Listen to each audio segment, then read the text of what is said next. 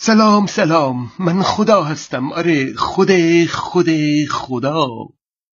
خواستم برای یک بار هم که شده از دین تعریف کنم.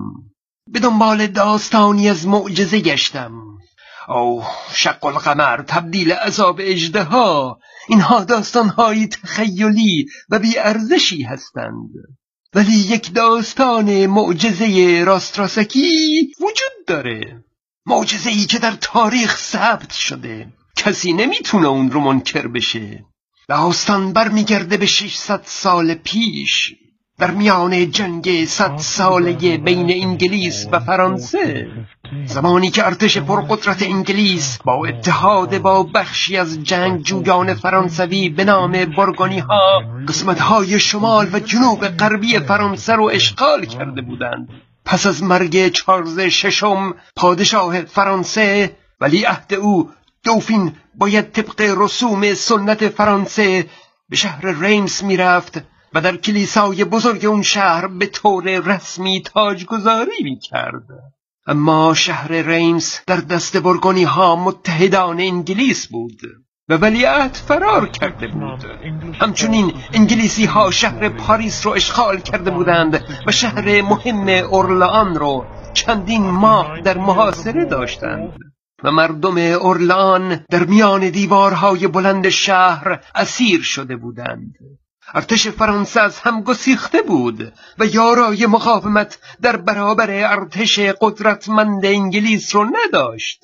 در این میان یک دختر نوجوان روستایی فرانسوی که حتی سواد خوندن و نوشتن هم نداشت ادعا کرد که او از سوی خدا مأمور گشته. تا ولی عهد رو برای تاجگذاری به شهر ریمس ببره.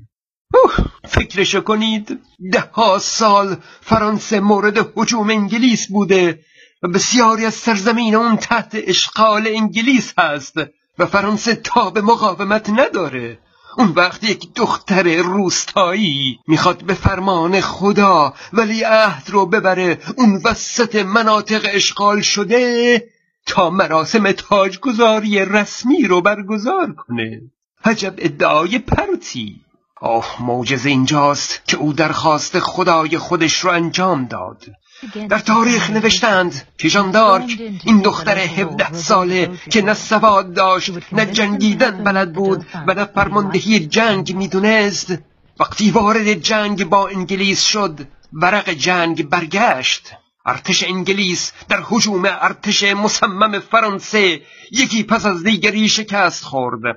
ژاندارک برای شکستن محاصره شهر اورلان لشکر کشی کرد و در میانه راه دست دست از مردان فرانسه به او ملحق می شدند محاصره شهر در عرض چند روز شکسته شد و سربازان انگلیس گریختند. ژاندارک پیروزمندانه پا به میدان شهر گذاشت. قدم بعدی گرفتن شهر تاریخی ریمس بود. جایی که باید مراسم تاجگذاری در اونجا برگزار می‌شد. جاندارک ریمس را هم از دست برگونی ها متحدان انگلیس آزاد کرد. ولی عهد فرانسه را به اونجا آورد و مراسم سنتی تاجگذاری چارلز هفتم رسما برگزار شد.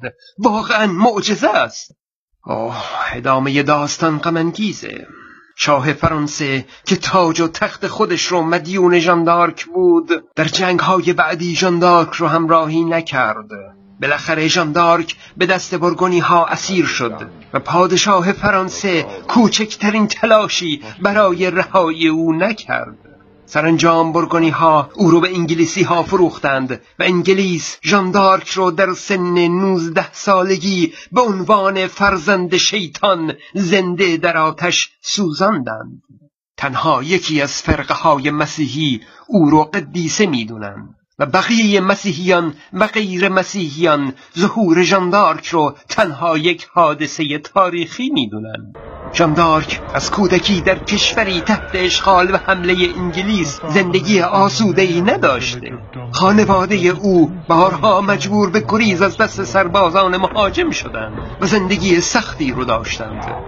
در اون زمان که شاید رؤیای هر فرانسوی پیروزی پادشاه فرانسه و تاجگذاری او بوده جاندارک در سن دوازده سالگی ستن از قدیسان مسیحی رو می‌بینه که این رؤیای دور از دسترس او رو از اون کودک طلب می‌کنند. در شرایط سخت زندگی توهم رویا بعید نیست.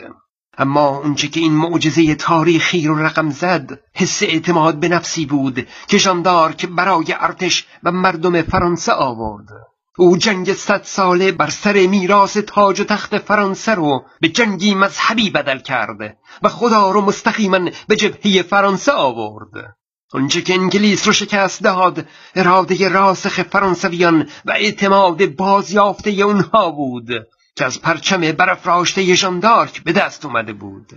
و نه از دست خداوند و یا نیروهای نامرئی قدیسان. روحیه اعتماد به نفس اراده قوی و عزم راسخ اینها عواملی مؤثر در راه رسیدن به هدف هستند. تأثیر این عوامل علمی قابل آزمایش و قابل مشاهده است. اینها ربطی به دین ندارند.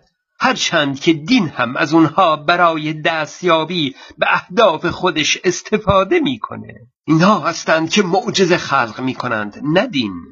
و الا در طول تاریخ هرگز نیروی نامرئی به فریاد کسی نرسیده و آتش هیچ پیامبری به گلستان تبدیل نشده.